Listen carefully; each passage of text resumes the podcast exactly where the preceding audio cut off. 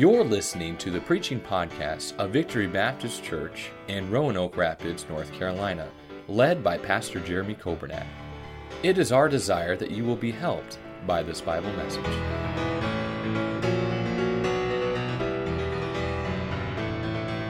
Psalm 34 in your Bibles. We're continuing our series on these Psalms. And um, it's amazing how this works. I was about all the way done with the list of requests, just about. And uh, I went to lunch a week or so ago with my mom. And uh, mom said, You know, Jeremy, she said, I don't think you've done this particular psalm yet. And she said, This was, uh, uh Dad and I, this was our favorite psalm, and this was our the psalm that we claimed in our, our home and in our marriage. And I, I knew that. Um, I had heard them talk about it. But uh, Psalm 34 and verse number 3 was the verse my mom was referring to. It says, Oh, magnify the Lord with me, and let us exalt his name together. That's a great verse for a marriage, is it not? It's a great verse for a family. It'd be a good verse for you in, in your, your home and your devotions to say, hey, let's make this our mission as a family. Let us together, let's magnify the Lord. Uh, let's exalt his name. Let's, let's do all we can to, to, to praise and to honor the Lord Jesus in our home. And uh, that would be a great, great uh, uh verse to put up on your wall or put up on the refrigerator and just to remind yourselves of that. But Psalm 34 is also, Miss Nola Newell had requested this a while back, and my mom, and so I'm, we're working through this series, and I, I love this psalm. It's a great psalm. It says in Psalm 34, Brother Dan, I was going to have you do scripture reading. I forgot all about it. No wonder you were waiting up here. I thought you were going to sing. Um, psalm 34, I'm sorry. I'm Miss Cheryl, you're not the only one tonight. She forgot about playing for that last song. I forgot about the scripture reading. I almost, I almost had the ushers pass the offering a second time tonight. And that would have been interesting to see if we could have got any of you, you know, give twice. But anyway, we didn't do that. Psalm 34, verse 1 I will bless the Lord at all times. His praise shall continually be in my mouth. My soul shall make her boast in the Lord. The humble shall hear thereof and be glad. Oh, magnify the Lord with me and let us exalt his name together. I sought the Lord, and he heard me and delivered me from all my fears. Lord, would you help us these next few moments tonight as we study your word? Lord, I, I do not know the needs. I know some of the needs, but Lord, I don't even know a fraction of the needs in this room. Lord, I don't know the burdens that these folks carry. I know some, but I don't know all. Uh, Lord, I don't have all the answers. I certainly uh, Lord, do not claim to. But Lord, I am convinced beyond a shadow of a doubt that your word has the answer to every question and every problem that we will face in life. And I pray tonight, Lord, that you give us what we need for tonight, for tomorrow, for the days ahead, for the situations we'll face, for the phone calls we'll receive, for the trials we'll go through, for the bad news we might get, Lord, for the good news we'll get. I pray that we would uh, take the Word of God and apply it to every single area and aspect of our life. We pray in Jesus' name. Amen. I'd like for you to notice in this psalm, I'll give you a, a, just a very simple outline. Number one, I see, and it's not necessarily in the first few verses, but throughout the psalm, I see that David is talking a lot about his fears. And you know, I'm glad that the Bible is a, it's a tell-all book. You know, isn't that so true? Um, you think about Peter. Peter denied the Lord three times, and you know what? The Bible records it, doesn't it? Uh, people failed, uh, uh, fell and failed, like David committed adultery with Bathsheba, and he tried to cover it up, and the Bible records it. The Bible's a tell-all book, and I'm glad it's not just uh, the, the, the rosy and the peachy, and it's not just the, uh, the icing on the cake. I'm glad that the Bible is a book that shows us that people in the Bible had struggles just like we have. And if you're here today and you say, I got problems, I'll say, join the crowd. Victory Baptist Church, we've got a church filled with people who have problems. And you read the pages of Scripture of these people experience troubles and trials and difficulty and David talks about his fears. Notice verse 4. I sought the Lord and he heard me and delivered me from what? all my fears. David said, I got a lot of them. And God delivered me from all my fears. Notice verse number six. David said, This poor man cried, and the Lord heard him and saved him out of what? All his troubles. Notice verse number 17. The righteous cry, and the Lord heareth and delivereth them out of, what's the word? All their troubles. Hallelujah for that. Verse number 19. Many are the afflictions, many are the burdens of the wicked. Is that what it says? No. Many are the afflictions of the righteous. You live for God, you do what's right, you stay true to God, and you're still going to have some afflictions. You're still going to have some trials. Many are the afflictions of the righteous, but the Lord delivereth him out of them all. Aren't you glad for that? I'm glad that although we have fears, I'm glad that God is able to give us victory in all those fears and from all the fears and the struggles that we have. We all have fears, we all have struggles. I don't want you to say it out loud. I'm not going to ask you to turn to the person next to you and start listing your fears, but if I were to ask you and you were to be honest, I wonder what are your fears? What are your fears this week? Maybe there's some fears about some, some situations at work, or maybe some situa- situations with finances, or maybe some relationship issues that you're facing, or maybe it's health issues. Uh, I mentioned tonight about Brother uh, Richard uh, Brown, and I'll tell you, it's many weeks I'll talk to people about health things, and they'll say, uh, we, I just like to keep it unspoken for now. We don't know about all the problems. We don't know about all the burdens. We don't know about all that. But what are the, what are the fears that you would have? Just think about that. Just think about what your fears are. You say, I don't have any fears. You're in denial. You're not being honest with yourself. You're not being honest with God. We all have fears, but what are your fears? Notice verse number 18. David says this The Lord is nigh. That word nigh, it simply means he is near. God is nigh unto them that are of a broken heart. Wow. Notice what it goes on to say, and he saveth such as be of a contrite spirit. That word contrite, it literally means to be crushed. It has the idea of you have been destroyed.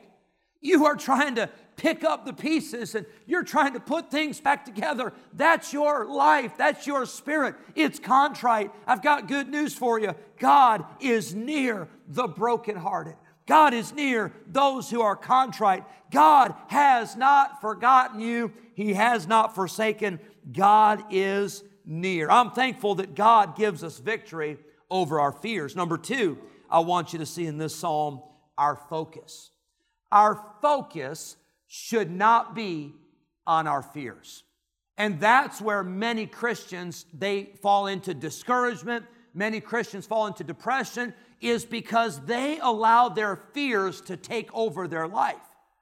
Can I tell you it is possible for you to become physically ill just from worry.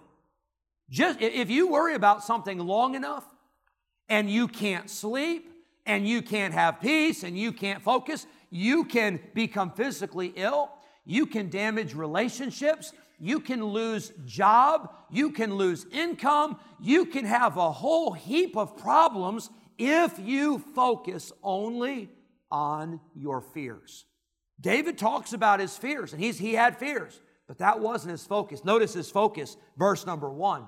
David says, I will bless the Lord at all times.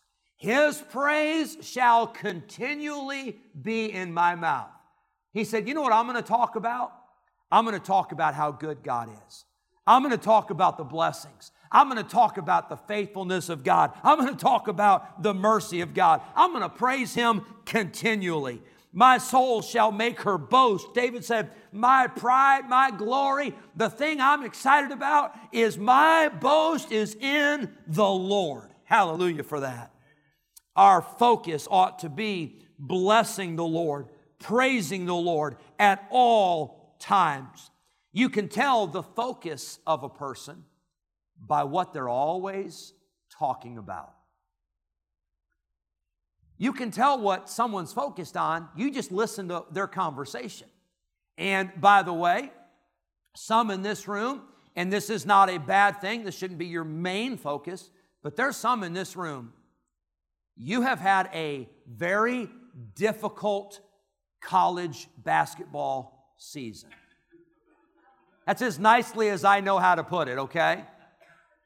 And if that's your focus, I hate to say it, but I don't think March Madness is going to be much better for you either, okay? But because of what you talk about, we can tell your focus.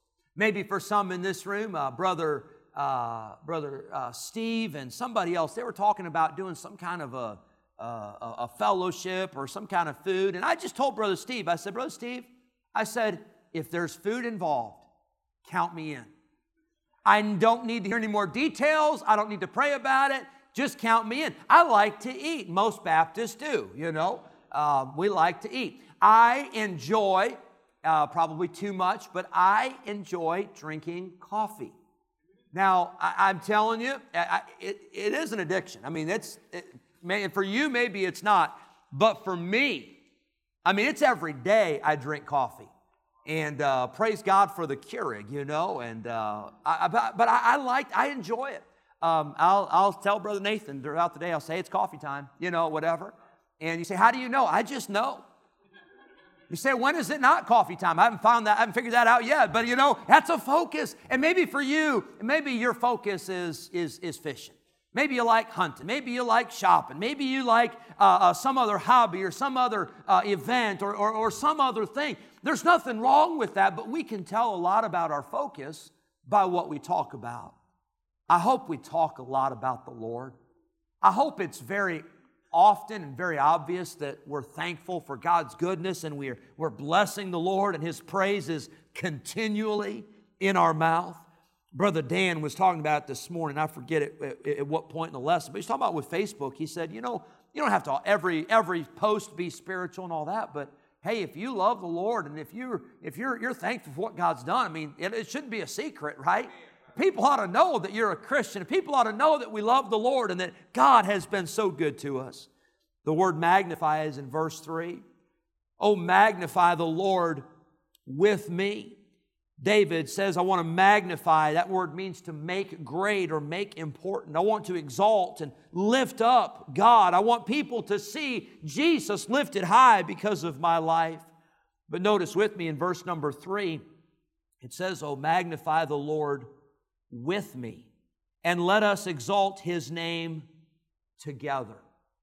You know what's amazing is that you need to decide, and I need to decide, that we're going to serve the Lord no matter what anybody else does. That, that just needs to be your decision. Like David said, I will bless the Lord at all times, whether you do it or not, whether you're involved or not, I'm going to bless the Lord. But here ought to be our goal.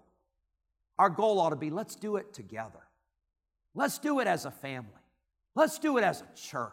Let's do it as a group. Let's get serious together about magnifying the Lord. There's this, this, uh, this principle. It's the, the, the principle, it's the idea, it's called synergy. And synergy, what that is, is, and here's the dictionary definition it is the interaction or cooperation of two or more agents to produce a combined effect that is greater than the sum of their separate effects. What that means is if you had a, a work horse or you had a work mule, that horse by itself, and some horses, let's just take this particular horse for instance, it can pull 8,000 pounds of weight. That's pretty strong for a horse.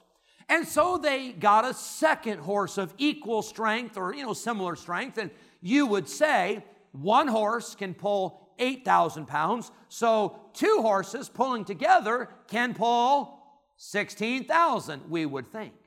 But this principle of synergy kicks in.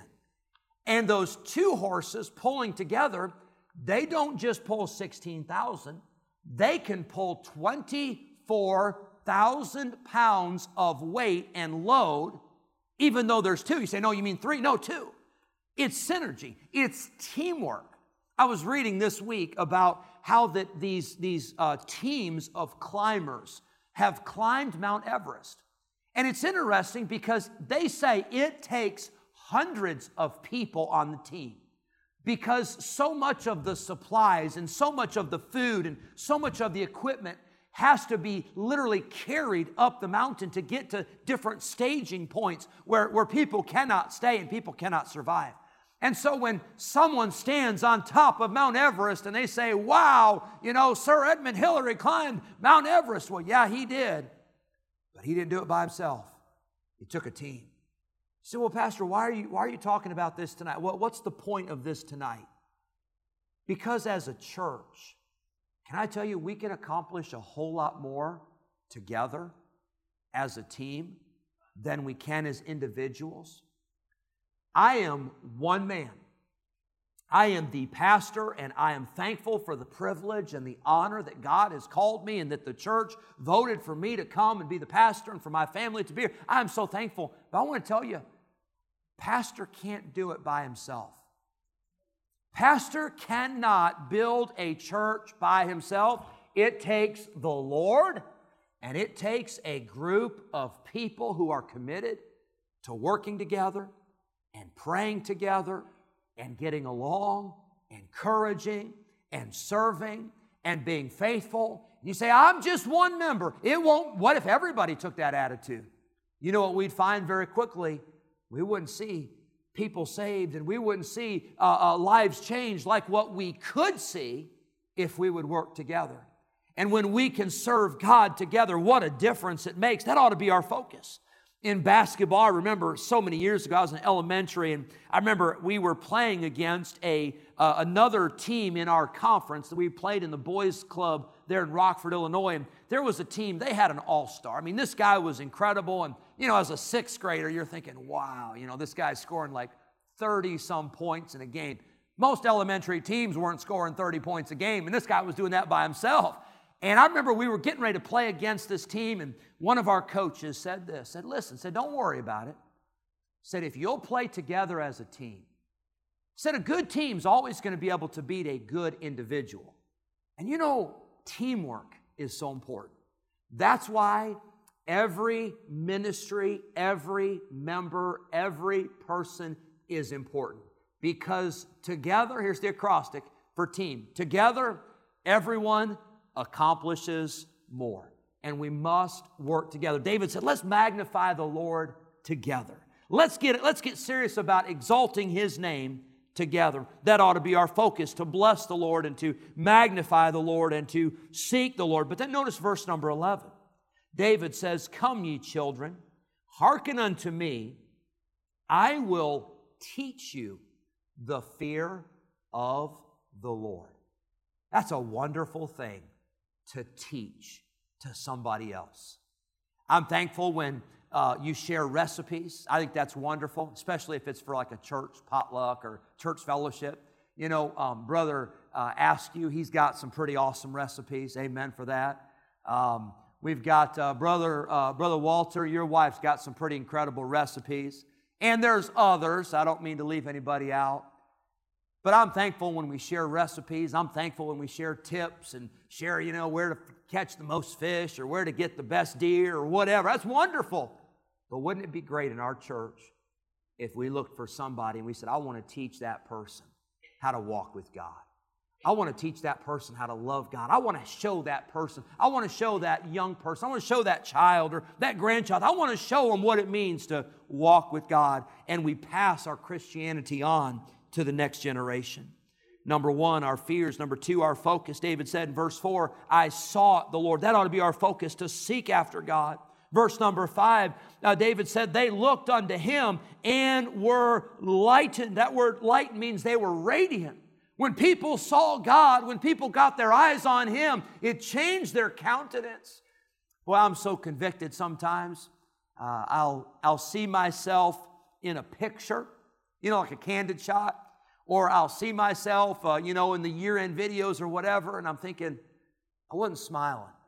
And I know, I know you can't smile 24-7. Some of you, some of you do, you know, but most of us don't.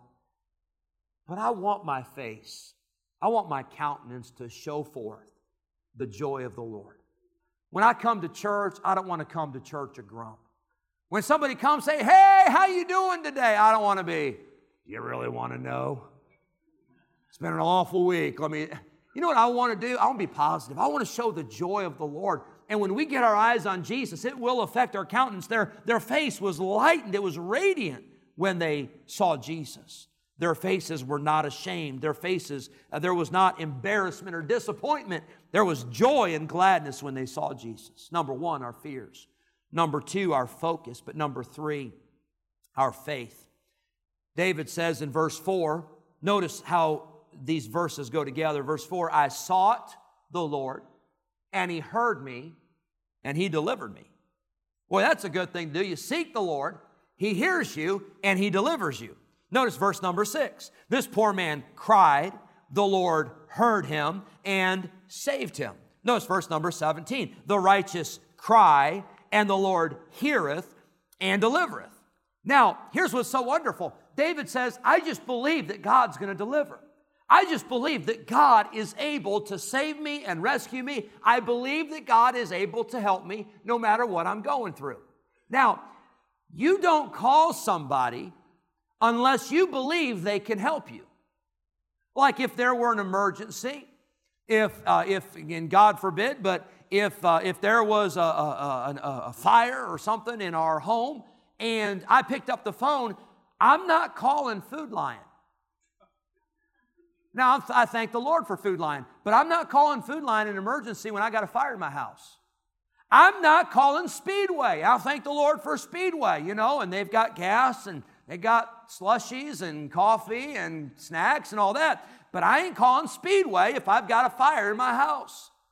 You know who I'm calling? I'm calling 911. You know why? Because I believe that they can help. I have faith, I have confidence that they will come. And can I tell you, we have used that, not for a fire, but we have used that, and guess what? They came.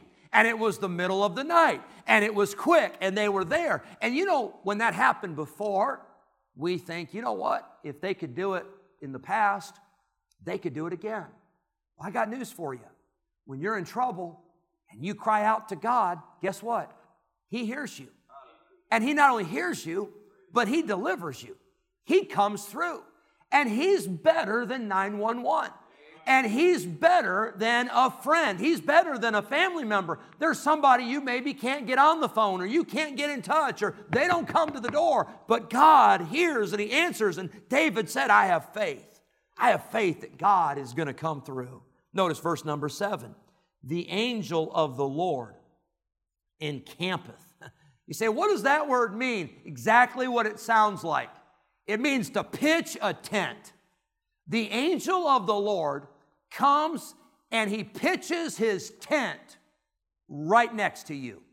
And he's not just right next to you, all around you. You say, well, where is he? Well, he's here, and he's here, and he's here, and he's here, and he's here, and he's got you covered. He's got you surrounded in a good way. He is protecting you. He is encamping round about them that fear him, and he delivers them. Hallelujah. I'm glad God's not far away. He's near, He's around you, He's ready to protect you, He's ready to care for you. David said, My faith, my trust, verse number eight, oh, taste and see that the Lord is good. Blessed or happy is the man that trusteth in Him. I tell you, it's a happy day when you learn to trust God. It's a wonderful day when you stop worrying about everything and trying to fix it yourself. And you just say, Lord, I can't do it on my own. God, I, I can't fix this. God, I can't overcome this on my own. I'm trusting you to deliver me. And David said, Oh, taste and see. You'll, you'll taste it. And you'll see it, you'll experience it for yourself that God is able to come through when you have faith in Him. Notice number four, our fulfillment. our fulfillment. Verse number 12, the Bible says, What man is he that desireth life and loveth many days that he may see good? Well, um, that's all of us, I think. I think we'd all like to enjoy life. I think we'd all like to uh, have a, a good, good life and experience good days. And David says, You want to know how to do that? And I'm sure everybody's standing around saying, Yeah, we'd love to know. Would you please tell us? And David tells us in verse number 13 down to verse 16. This, these verses are quoted in 1 Peter chapter 3, almost word for word. But it says, if you want to have fulfillment, if you want to have a good life, verse 13, here's what it says guard your words. You know how people get themselves in trouble? With this thing right here. We were talking in children's choir tonight. I was showing the children the picture of a, a little frog in Central and South America. It's called the poison dart frog. you know why it's called that? Because that thing is poisonous. They actually they would take the, the, the poison and put it on the tips of arrows and darts, literally to poison and to kill uh, with those darts and those arrows. A poison dart frog has enough poison in it, one, one little frog, to kill 10 grown men with the poison. You know what else is powerful? Your tongue your mouth, your words. There's the power of life and death in your tongue. And David said, You want to enjoy life? Number one, you better guard your words. Keep thy tongue from evil and thy lips from speaking guile, from speaking deceit. Guard your words. Number two, David says, You better guard your way. Verse number 14, depart from, what's the word? Evil. Stay away from evil and do good. Seek peace and pursue it. Number two, guard your way. Number three, guard your will. What you want, what you desire, it ought to be to seek peace and to, to follow after peace and not to try to uh, uh, cause problems and make issues of everything, but, but seek after that which is good and peaceful and right. And then number four, guard your walk with God. Notice what David says in verse 15 the eyes of the Lord are upon the righteous, and his ears are open unto their cry, and the face of the Lord is against them that do evil. You know how we love life and enjoy life? When we guard our walk with God and we guard our relationship with God and we realize that God sees and God hears and, and the face of the Lord is God, uh, is He smiling or is He frowning? Is He happy or is He sad when He sees the way that we live? Boy, I want God to smile on me, don't you? I want to please him. And David says, if you're going to have fulfillment, you better guard those things. And then lastly, number five, I see our future. Our future. What is the future of the Christian? What is the, the future of someone who focuses on, on blessing God and the one who has faith in God? What is the future? What is, what is to come for that person? It says in verse number seven, the angel of the Lord encampeth round about them that fear him and delivereth. That word deliver means to rescue. Verse 8, it says, you want to know what your future is? You're going to find out that God is good. Oh, taste and see that the Lord is good.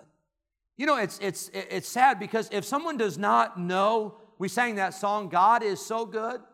If you don't know that God is good, it's because you've never experienced it, and you could experience it, and you could experience the blessings, and you could experience the joy, and you, you have the opportunity to experience the goodness of God but deliverance and rescue. Verse number nine Oh, fear the Lord, ye his saints, for there is no want. There is no lack to them that fear him. God's going to take care of you, God's going to meet your needs. Verse 10 The young lions do lack. So, what does that mean? The, the young lion, that is a, a, a beast that is young and strong and powerful and mighty. And even that beast at times is going to lack. That beast at times is going to go without.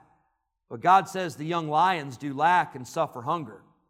But they that seek the Lord shall not want or shall not lack any good thing. That's our future, that God will take care of you.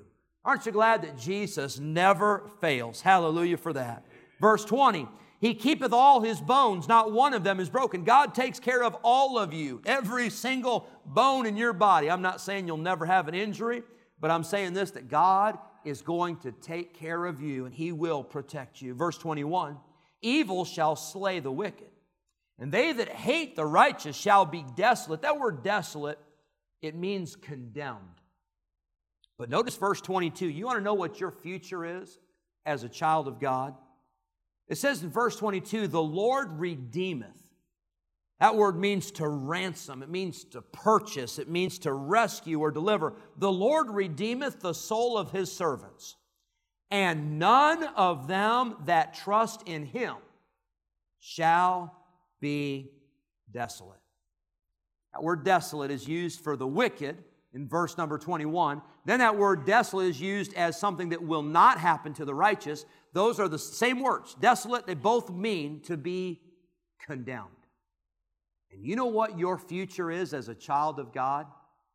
Romans chapter 8, verse number 1. The Bible says, There is now, therefore, no condemnation to them which are in Christ. You know what that means?